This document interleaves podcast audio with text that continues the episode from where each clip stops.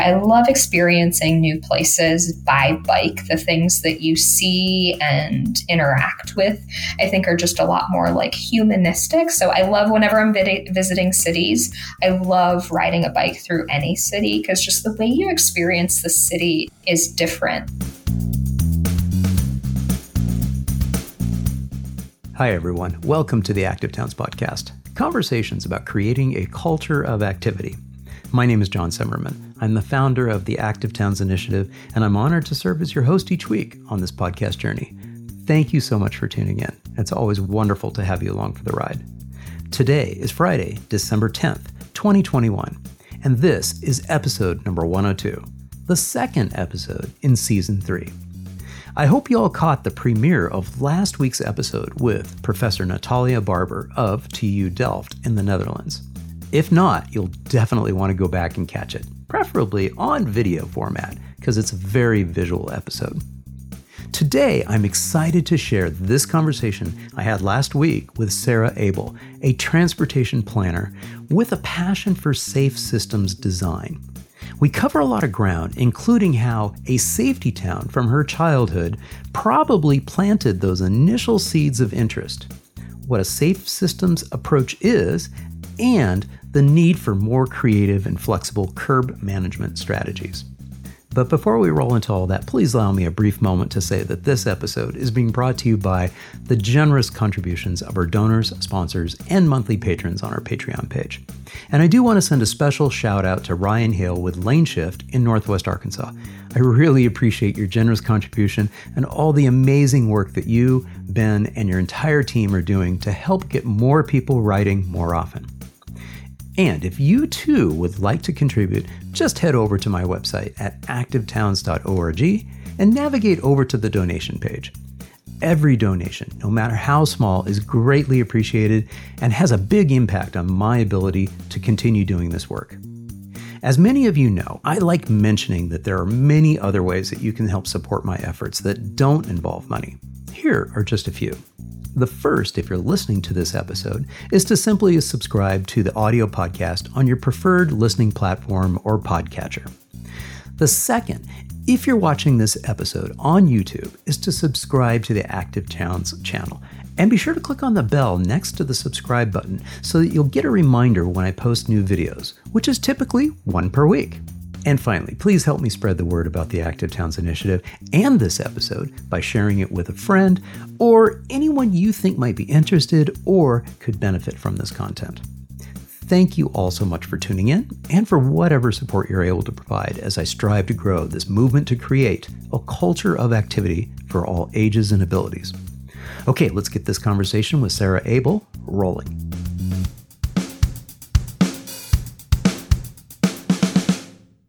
Sarah Abel, welcome to the Active Towns podcast. Hey, John, good to be joining you. Here we go again. Yay. so, yeah, we had some technical difficulties uh, the last time with some of the graphics and some of the visuals. And since we want to do this as a very interactive and immersive thing where we're showing some pretty pictures and all that. We want to, wanted to do this again. Uh, so why don't we do this? Why don't we have you introduce yourself and tell us a little bit about yourself and, and maybe just how you got interested in this uh, field of work?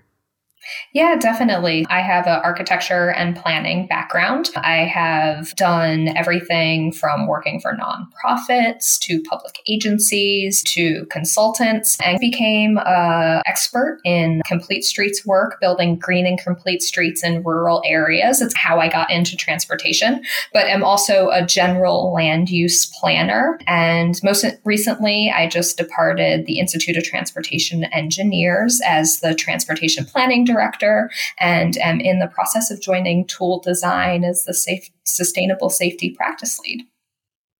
Very cool. Excellent. So I'm going to pull up a photo here, and this is a photo from your past that you have shared with me. And what's funny is the first image that I get when I think about this is I, I think of a storage unit location. Do you know what I mean?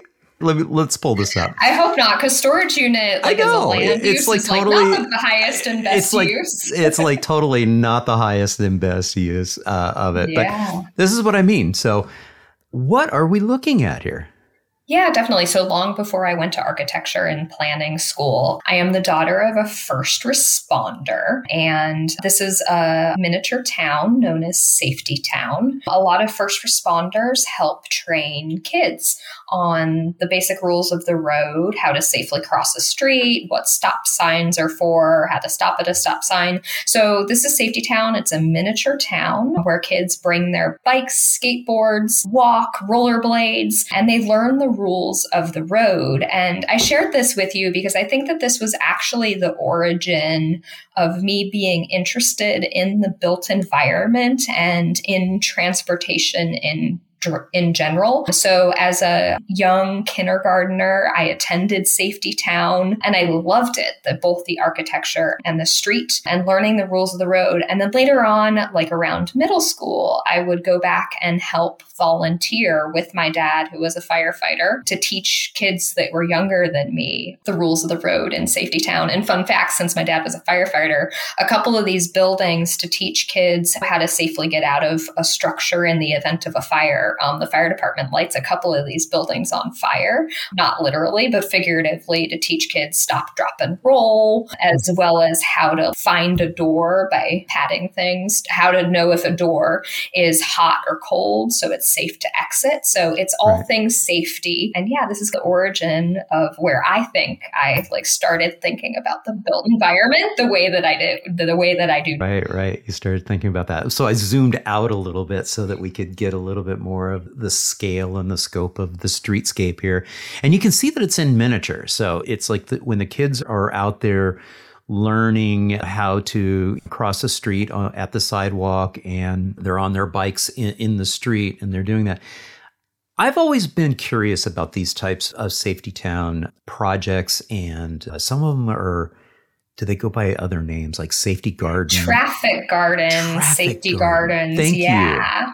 There's kind so, of two organizations one out here in dc mm-hmm. which is traffic gardens and then mm-hmm. safety town is more midwestern based i think they're a nonprofit organization based out of ohio i believe okay so here's my thought that it, it, it was always curious to me that there was the scope of them were always so incredibly auto-centric yeah, you know? it's so funny looking at this now as a trained professional working right. in Vision Zero and Safe System. Obviously, this starts to teach kids traffic control devices, but it's as though you're a kid on a bike who really is a car. We're not teaching necessarily kids how to bike safely on a street, which is, is of course very important. I look at this and like it's the crosswalks. I would want to change them to a high visibility crosswalk so that we start to teach kids right. that become adults like the safest way for streets to look. Also, from the architecture standpoint, obviously, this is a miniature suburbia.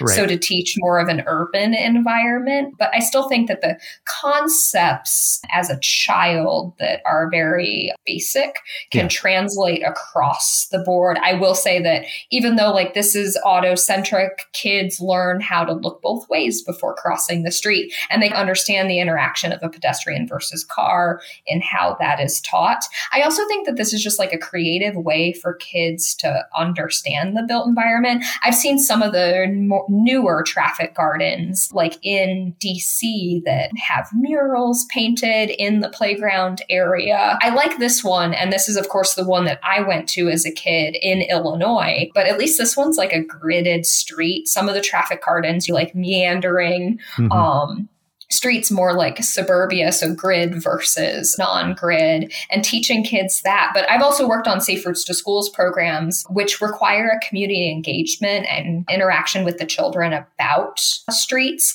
And I've built these temporarily out of like bike boxes and right. refrigerator boxes, let kids build their building and then teach them the rules of the road. So, yeah, there's a lot of creative ways to do this to show the good and the bad, the autocentric versus the vulnerable road user lens. Yeah. One of the things that we see quite uh, frequently when we, we visit the Netherlands is the students and the kids out there in their environment, you know, learning and figuring out how to get around. And it's both with their parents as well as part of the school curriculum. By the time they're 12 years old, they actually have to pass an exam that says that they know how to navigate through their community by bike and be able to get around. And what's interesting about that is that when you have a safe systems approach, like the Dutch have, they're learning it on really appropriate and highly safe environments. Because you know, it's safe for them to do. Yeah, exactly. you hit the nail on the head. It's not unsafe to send your child out in traffic. Yeah, yeah, definitely. And if you think about it, the Dutch end, if we design, we know and we have data that if we design roads for the most vulnerable road users, we're making it safe for everybody, including those that are driving a car. And, and same goes true for if we think about designing for all ages and abilities. So the kids and the elderly, thinking about signal timing. Mm-hmm. It takes longer for kids and elderly persons to get across a street. So why do we time signals, assuming that people are able bodied? Because then we're leaving people behind physically and metaphorically in a crosswalk, yeah,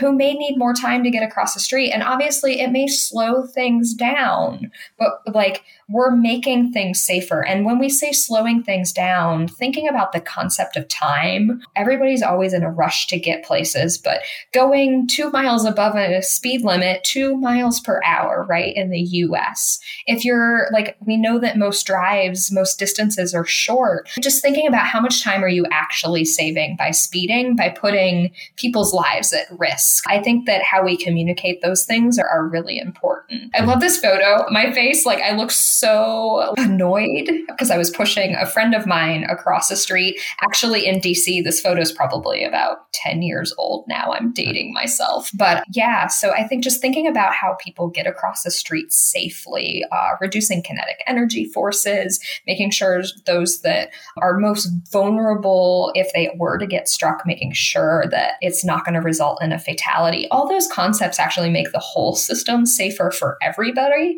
rather than making it faster for just cars. So, right. hope to see that shift in our profession. Yeah, absolutely. Why don't you give the backstory on this particular photo? Yeah, definitely. I actually, as I mentioned, have a degree in architecture. And very early on in my architecture student career, I got involved in a group called the American Institute of Architecture Students. And it's still an organization that I stay involved in. And it's how I became a leader in any profession that I've ever been involved in. But while I was on that board of directors as a student, we started a program called Freedom by Design. And it was mostly teaching architecture students how to think about building codes because you're really not taught that in architecture school.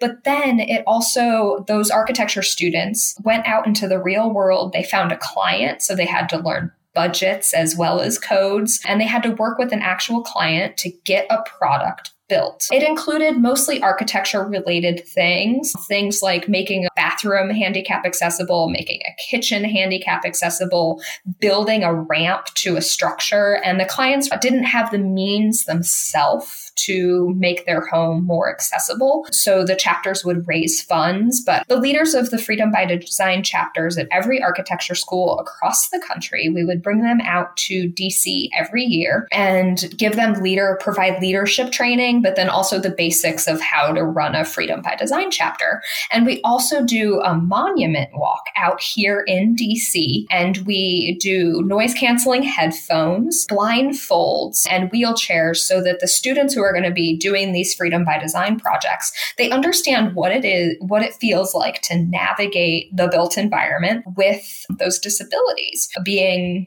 deaf, being blind, being in a wheelchair. And what's interesting, even though they're focused on interior or building related items, we have them cross streets so that they understand the purpose of a tactile warning strip, the purpose of what height a pedestrian push button should be at now, why it should be in recall, how much time it takes to cross the street. And also, one of the most important things with ADA accessible ramps is we do the monuments in a wheelchair so that they understand the reason why why an ADA ramp should be the 210 slope that it is and not any greater. Because an interesting fact is the National Park Service does not have to adhere to ADA guidelines. So a lot of the ramps around the monuments in Washington, D.C. are not ADA accessible.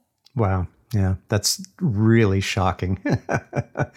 yeah, I, and it's so powerful to be able to give architecture students this opportunity to to be able to experience it, but also being able to get other people that ability to see and feel what it's like to be out there in our public realm and on our streets and experiencing that. And and this next shot is just that. It, it's somebody's experiencing it. And so, what, what's the backstory on this, and who is this fellow? Yeah, I mentioned that I've worked in nonprofit, in public agency, and in consulting. And while I was running a community design program within a land trust on Maryland's Eastern Shore, that's uh, really where I professionally got involved in green and complete streets. So, this is a project in Cambridge, Maryland, where we built the first green and complete street actually in a rural town in Maryland. And this is uh, a city council member from that city. And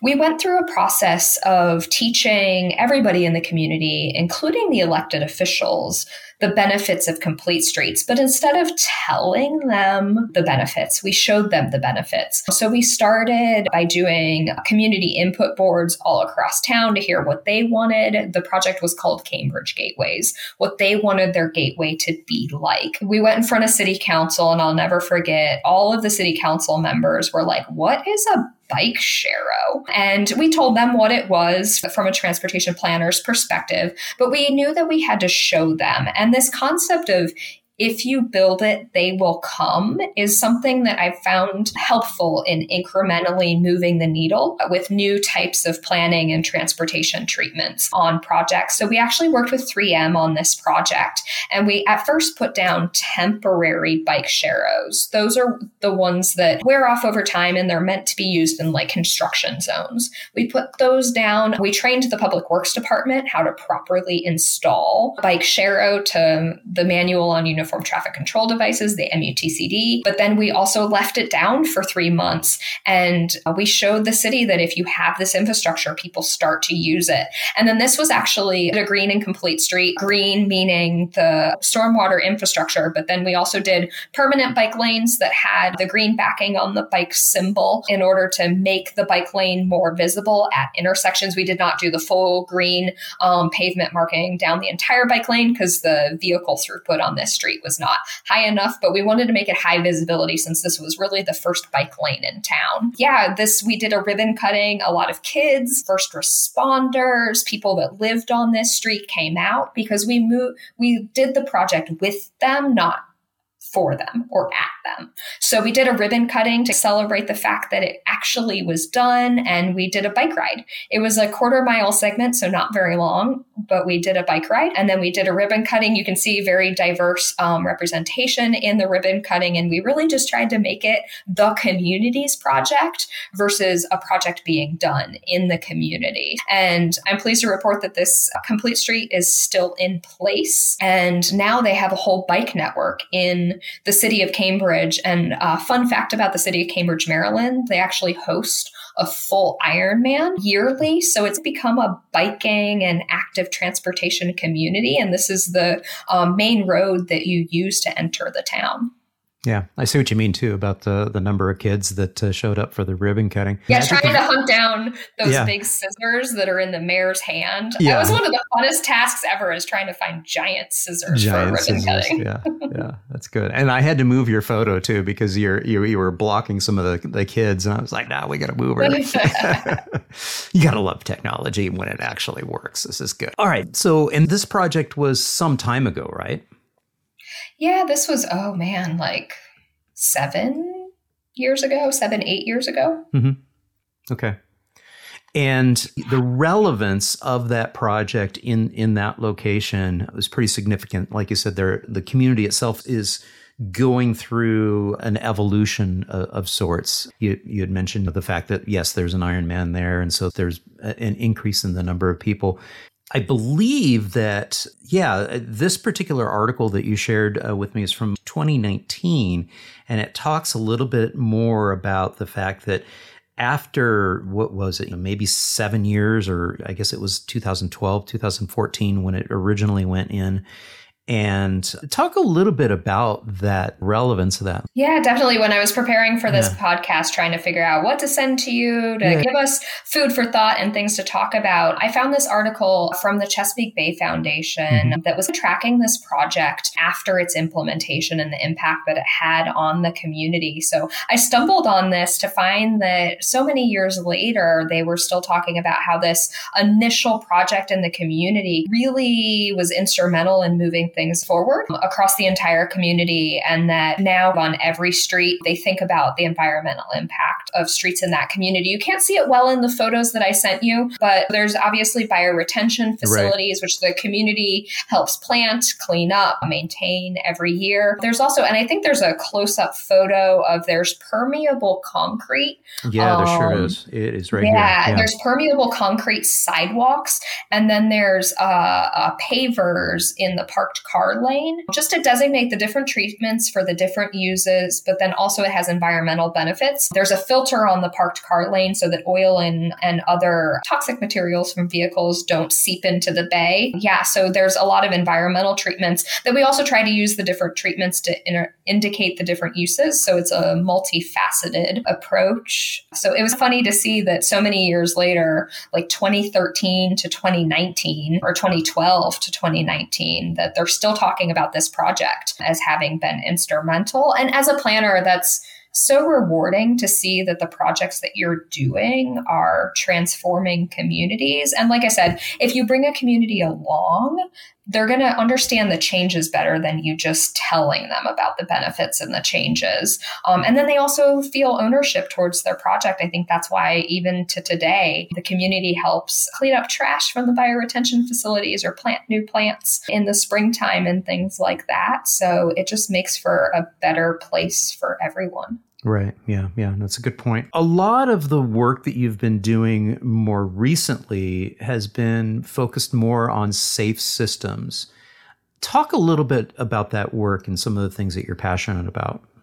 Yeah, definitely. So, as Vision Zero has been a focus in the United States for some time.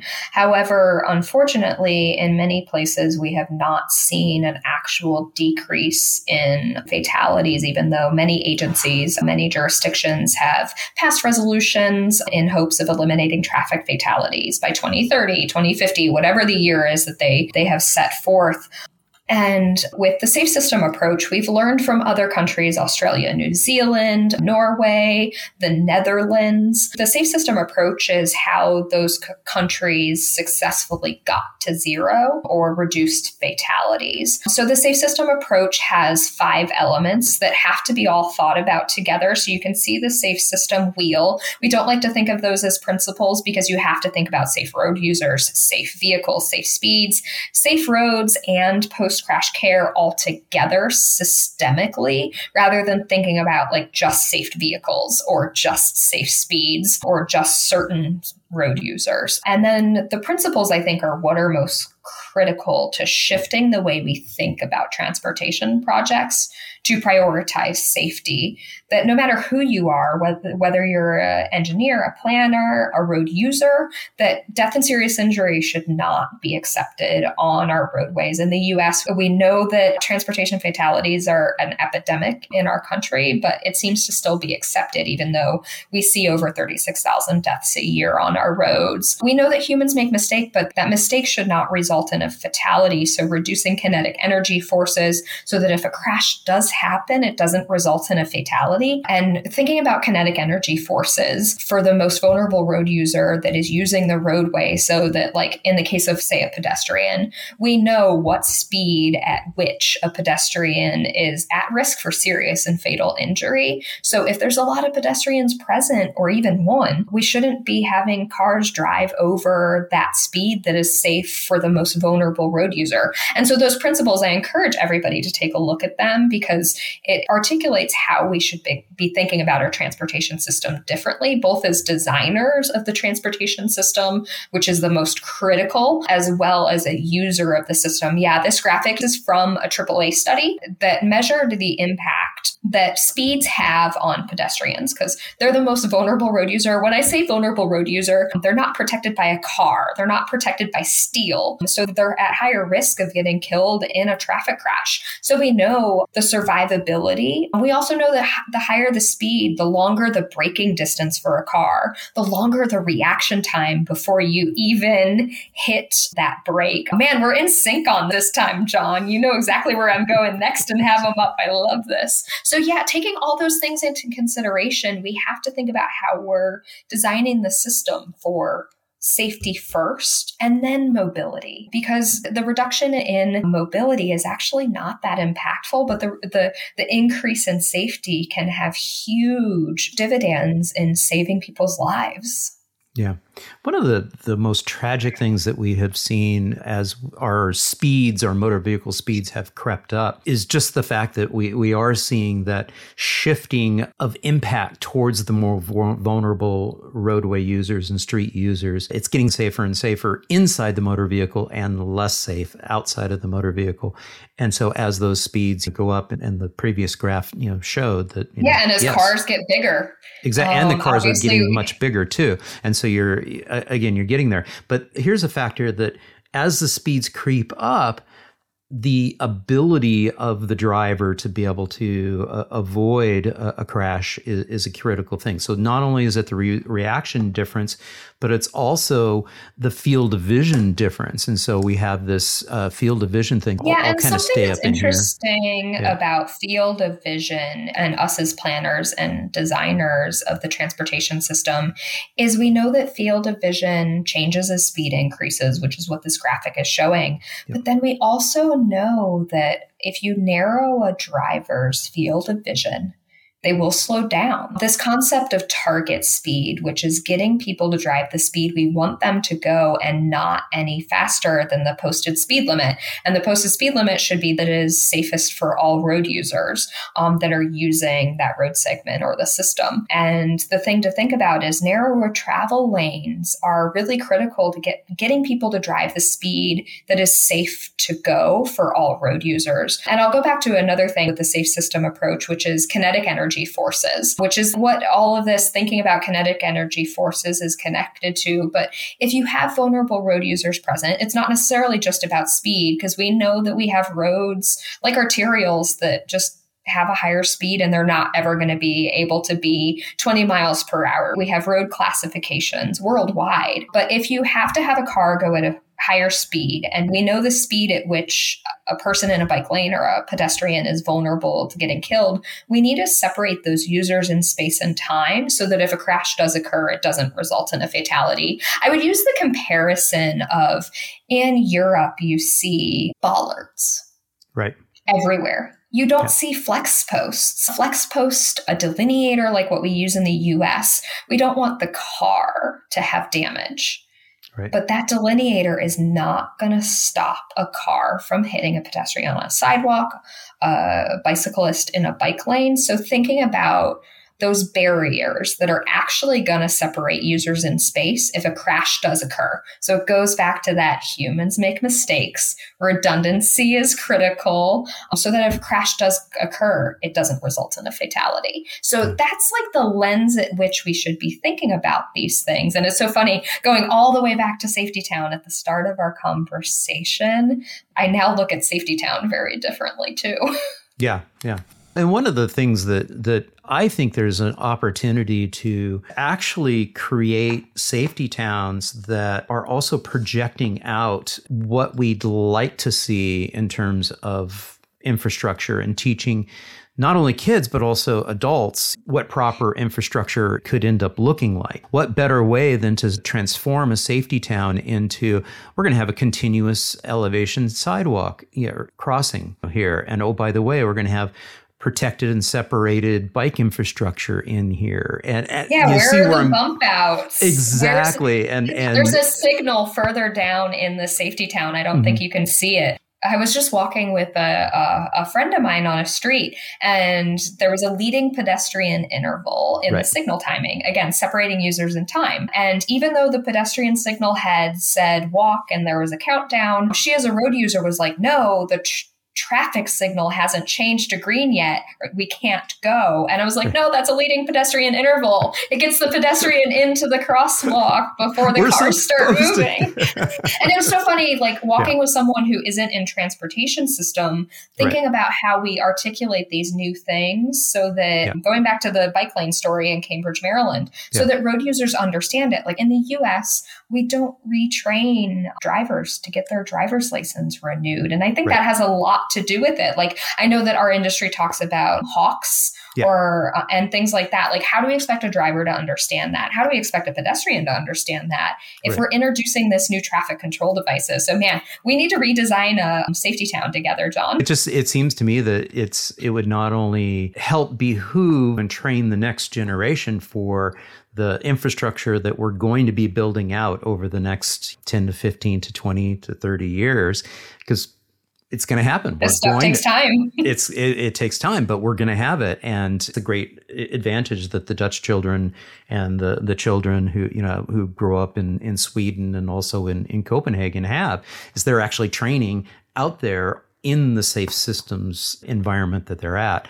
And what better way than to to help educate the future generations than to show them hey, this is what's really possible. And if you build it like this, guess what? That actually changes behavior.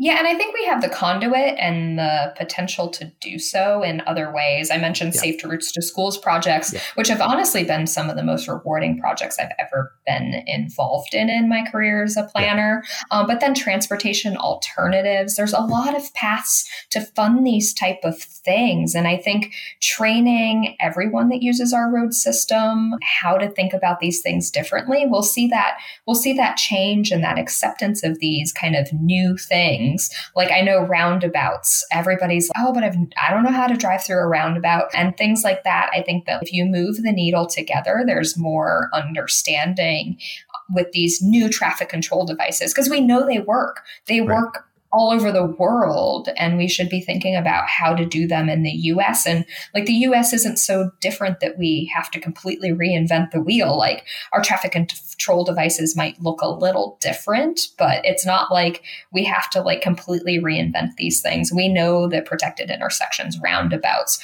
reduce those kinetic energy forces at intersections create less conflict. Thinking about car versus car you have less left turning movements right turning movements um, things like that with protected intersections and, and roundabouts. So just thinking yeah. it, about it through a different lens is how we'll move the needle.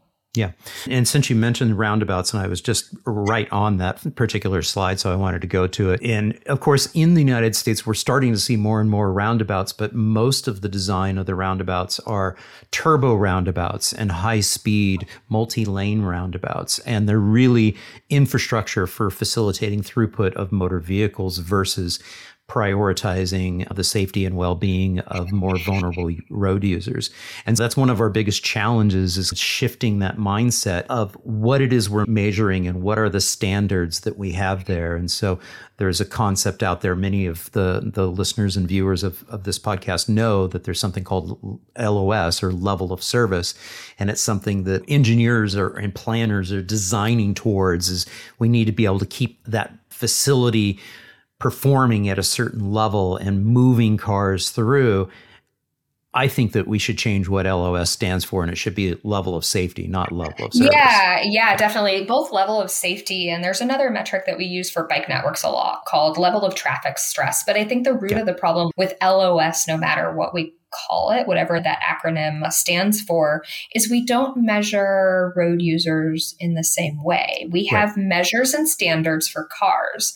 We don't have mm-hmm. measures or standards for other modes. And if you again compare the US to other countries, the way we measure our roads in other countries is people right. versus cars. So I think until we have a consistent measure for multiple modes to measure how to design the environment for all road users, and again, to understand the level at which if you have mode shifts, how you should be designing the road to encourage more people to walk or bike. Exactly. That is just as critical as measuring the current usage. This is a photo of a roundabout in West Palm Beach, and you talked about like high throughput roundabouts. And I think the devil is in the details. That's one of my favorite quotes from Daniel Burnham to go all the way back to my architecture background is that a roundabout we know is safer, but the devil is ultimately in the details and how we design that roundabout. Like a lot of roundabouts in the US don't have pedestrian accommodations. Right. And thinking about where that crosswalk is in relation to the vehicle approach,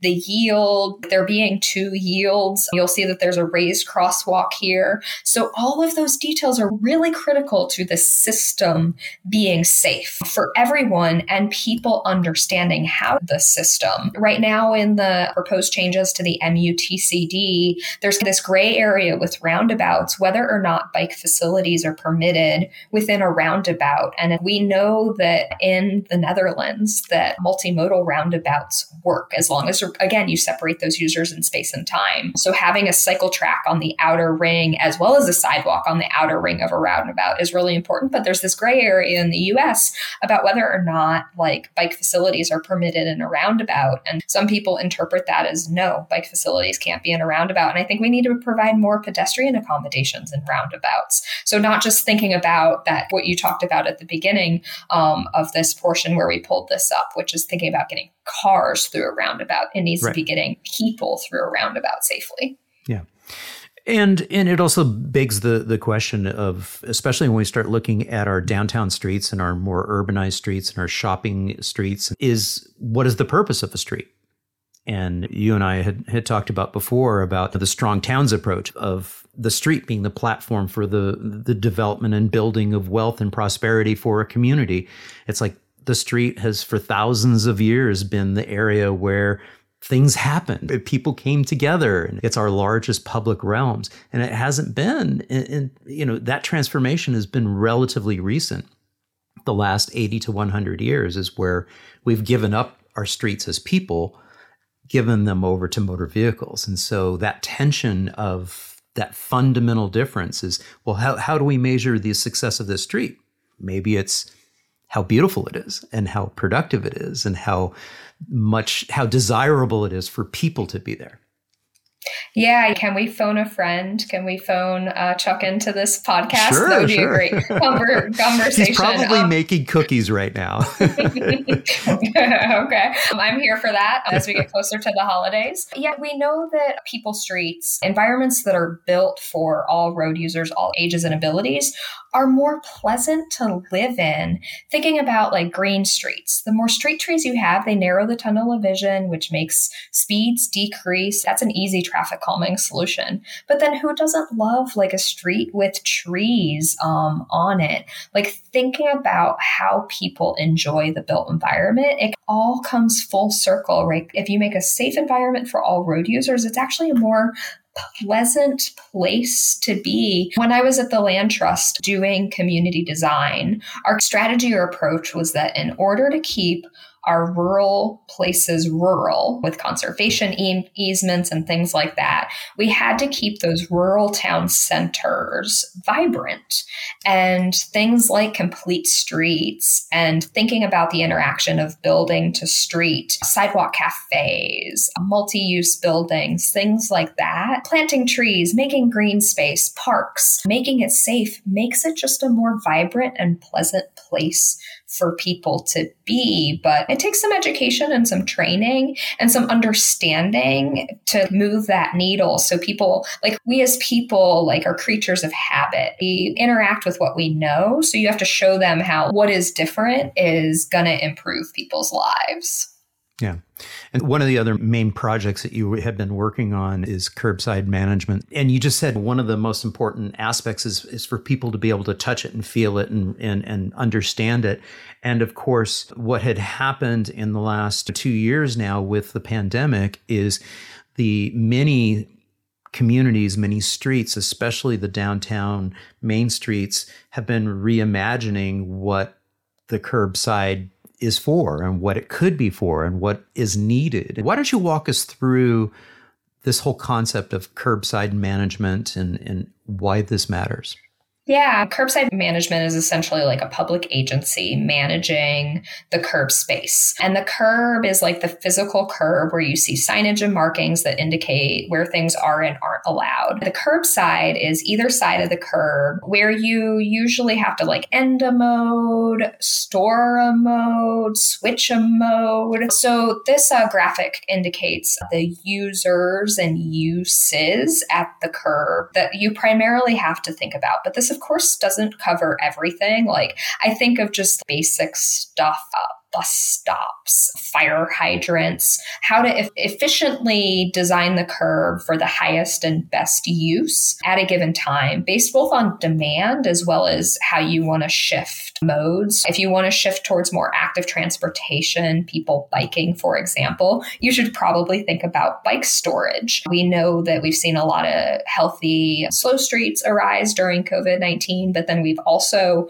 seen a lot of people streets arise, outdoor outdoor dining, parklets, being in the curb lane. So balancing all of those things in the curb lane and then thinking about even your sidewalk width how much space do you have between a building and that edge of curb so that you can optimize those interactions and still make it accessible for all people to use the curb side, either side of the curb, so that on the street side, you don't have double, double parking for freight and things like that. But then on the sidewalk side, making sure that you have enough room for people. I always use the kind of micro example of sidewalk signs. If you don't make the sidewalk wide enough that then you allow sidewalk signs within your jurisdiction, you're potentially limiting somebody in a wheelchair from safely getting through. So just thinking about all those users and uses that have to use the curbside and making sure that we accommodate for both the people that are there as well as the people that we want to be there or no need to be there but don't currently have those accommodations. So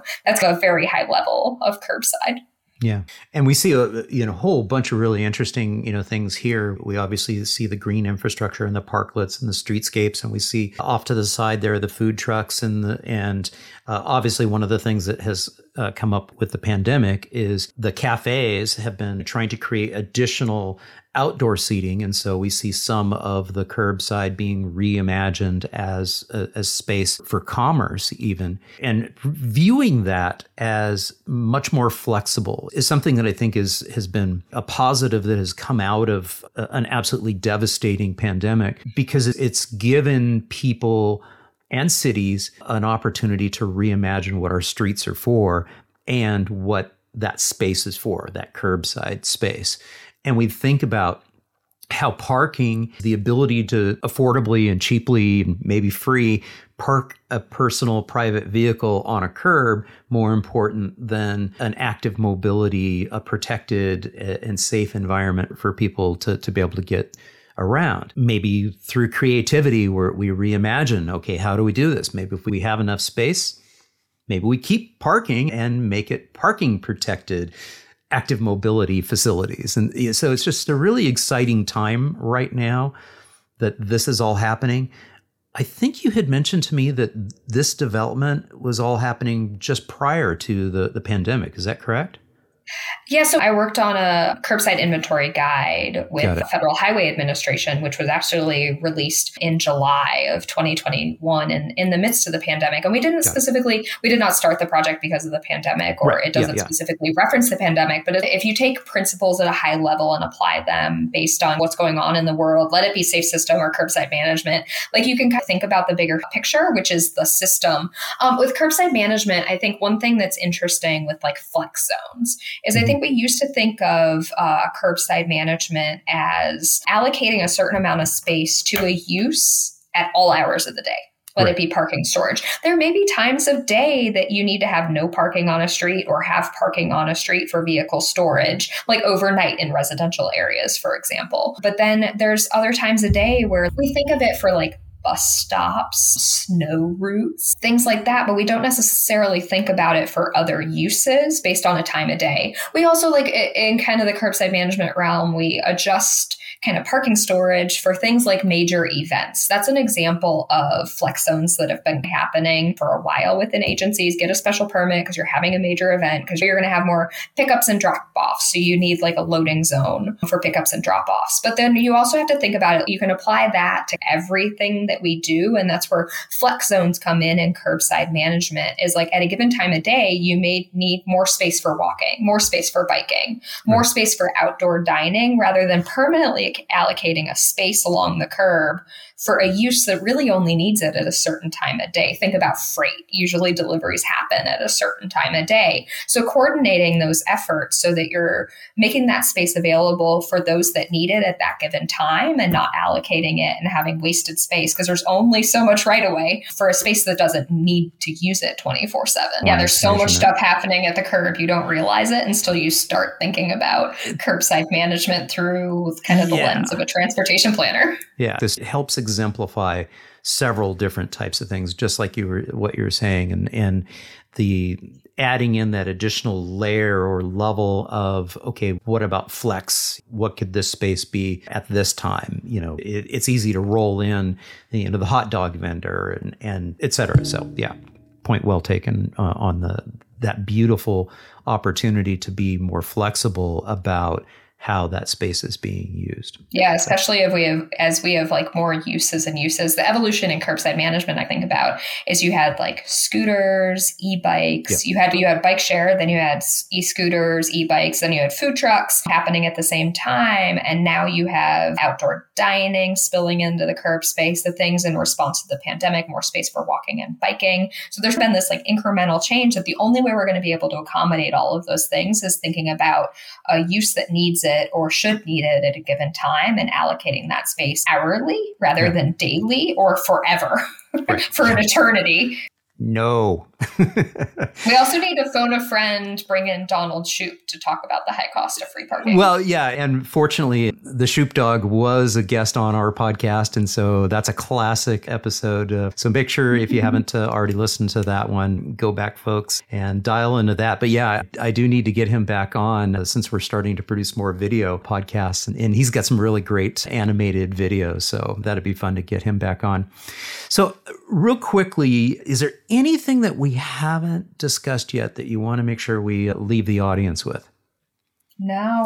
You Shaking talk about so much She's like, no, you, you talk. I mean, I am also a lover of the Active Towns podcast. I watch it. We were just talking about before we started recording the episode 101 um, that I'm excited to watch. That actually came out today as we're recording this one. I just, yeah, there's so many things to think about, and I just appreciate the Active Towns podcast. You giving a conduit to those of us that are working in this space and doing things in this space um, to talk about how we can do things differently and move that needle more towards active transportation um, and active people and safe and healthy environments for all road users. Yeah, I'm sure whatever we didn't cover in this podcast, you'll catch in another podcast in the future. In another episode in another time. Okay, then I do have another question for you then. What would be your best day ever?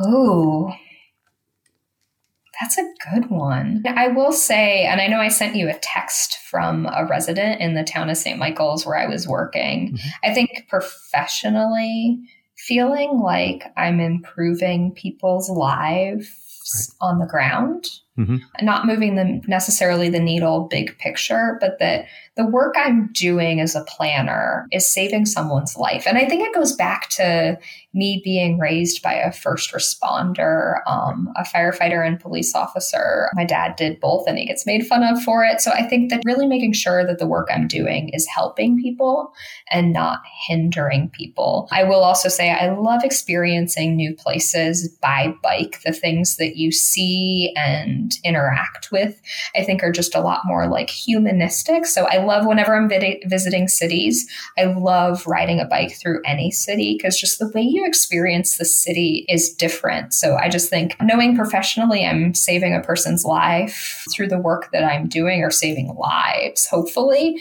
But then I also walk and bike and and enjoy biking. Like it's my relaxation time as just a human being. Balancing those two and getting those two in a day would probably be my answer. Yeah, yeah, that's awesome. That's great. Now, you have some travel planned. Yeah, I'm headed what's, off what's, to Paris. Okay, very good. Okay, that's excellent. And you're going to try to squeeze this trip in before this podcast gets uh, posted, correct? Yes.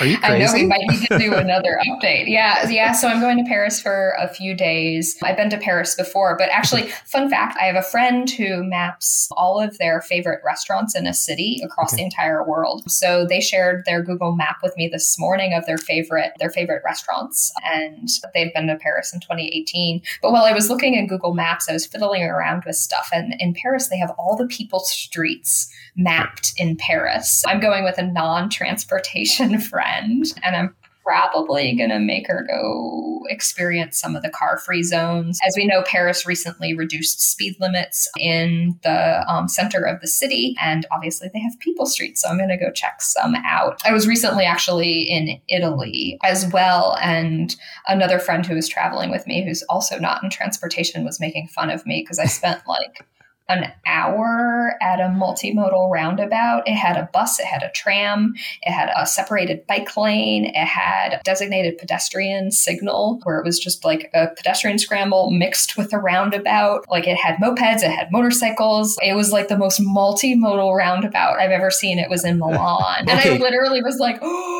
and I think I might have sent you the video of it, but oh my gosh, it was the most oh, multimodal yes. roundabout. And man, it was magic. But my friends who aren't in transportation was like, they're what always like, doing? "Can what we be done? Doing? Can we go now?" Yes, you did send me that video, so I I will uh, do this for the audience. I'll make sure that when we we edit this out, we're gonna we'll have a little a little clip from the the Milan, so that'll be part of the the outro to the video. Is the right? Uh, it is possible. Yes, it is possible. Yeah, here's your assignment for, for next week. So hopefully you're going to be here so that we can launch this podcast episode on Friday live in the morning or the afternoon. We'll negotiate that. But your assignment during next week when you're traveling is to capture some of the amazing work that is going on in Paris right now because it, it's truly amazing the, the, steps that they're making to transform the environment. They really are getting serious. Uh, Mayor Hidalgo is, is committed to making Paris much more people friendly. And it's and it really is in 2015 when I was there for the very first car free day, the quote that she had in the newspaper was we've got a problem. We can't even see the Eiffel Tower through the the exhaust and through the smog. We have to do something different. And Paris is going to be so much better because Paris became beautiful and amazing prior to the automobile and then the automobile has really diminished the quality of life of that fine city. And so it'll be interesting to see some of the progress and that you see on the ground. So since I can't be there next week with you, that's your assignment is to bring back some of the goods, some good photo, yeah, photography and some videos. Yeah, we know that urban renewal happened all over the world, like yes. in the 1950s and 1970s. And we know that like, a lot of European cities have undone the things that didn't work. And the US is still figuring out how to undo these things, whereas yeah. Europe has already undone them. Look at the Netherlands. There were highways r- running through cities, and they've turned them into other environments that are safer for all road users. So, yeah, yeah. I will definitely do that. And I know that Paris and a lot of places, and I think the US has, is starting to think about these changes, but everything is connected connected, like carbon emissions is connected to yes. safety, is connected yes. to multimodal and designing facilities for all road users, improves accessibility and equity. Like it's all connected, it's which all is connected. what's so fascinating but yeah. challenging about the transportation system. And it's one of the reasons why we can't just boil it down to one thing and just say safety. It has to be all of those things, to your point. And I think that's a wonderful place to leave this particular oh, episode is to basically say that, yeah, we talked a lot today about safety and safe systems and all of that. But at the end of the day, they're healthier they're fiscally more productive it's all connected and they're more vibrant yes, and more exciting vibrant. for people to interact with so. congratulations on the new uh, job the new role and everything and i look forward to catching up with you again maybe yeah. in a year or so on this venue sarah awesome. thank you so very much Thank you, John, for doing this important work. I am a fan of Active Town, so I was very excited when you invited me on. Can I do a little dance? Because we had no technology issues. Thank you all so much for tuning in to episode number 102 of the Active Towns podcast. I hope you enjoyed this chat with Sarah, and I look forward to teaming up with her in designing a whole new approach to safety town or traffic garden installations for future generations based on a safe systems approach. To learn more about the safe systems approach and the documents that we discussed, please check out the links in the show notes or more importantly on the landing page for this episode at activetowns.org. That's all for this week's episode. But before I let you go, just a quick reminder please help me to grow the culture of activity movement by making a donation to Active Towns, spreading the word, and subscribing to our YouTube channel and or your favorite podcatcher. Thank you all so much for your support and for tuning in. Until next time, this is John signing off by wishing you much activity, health, and happiness. Cheers.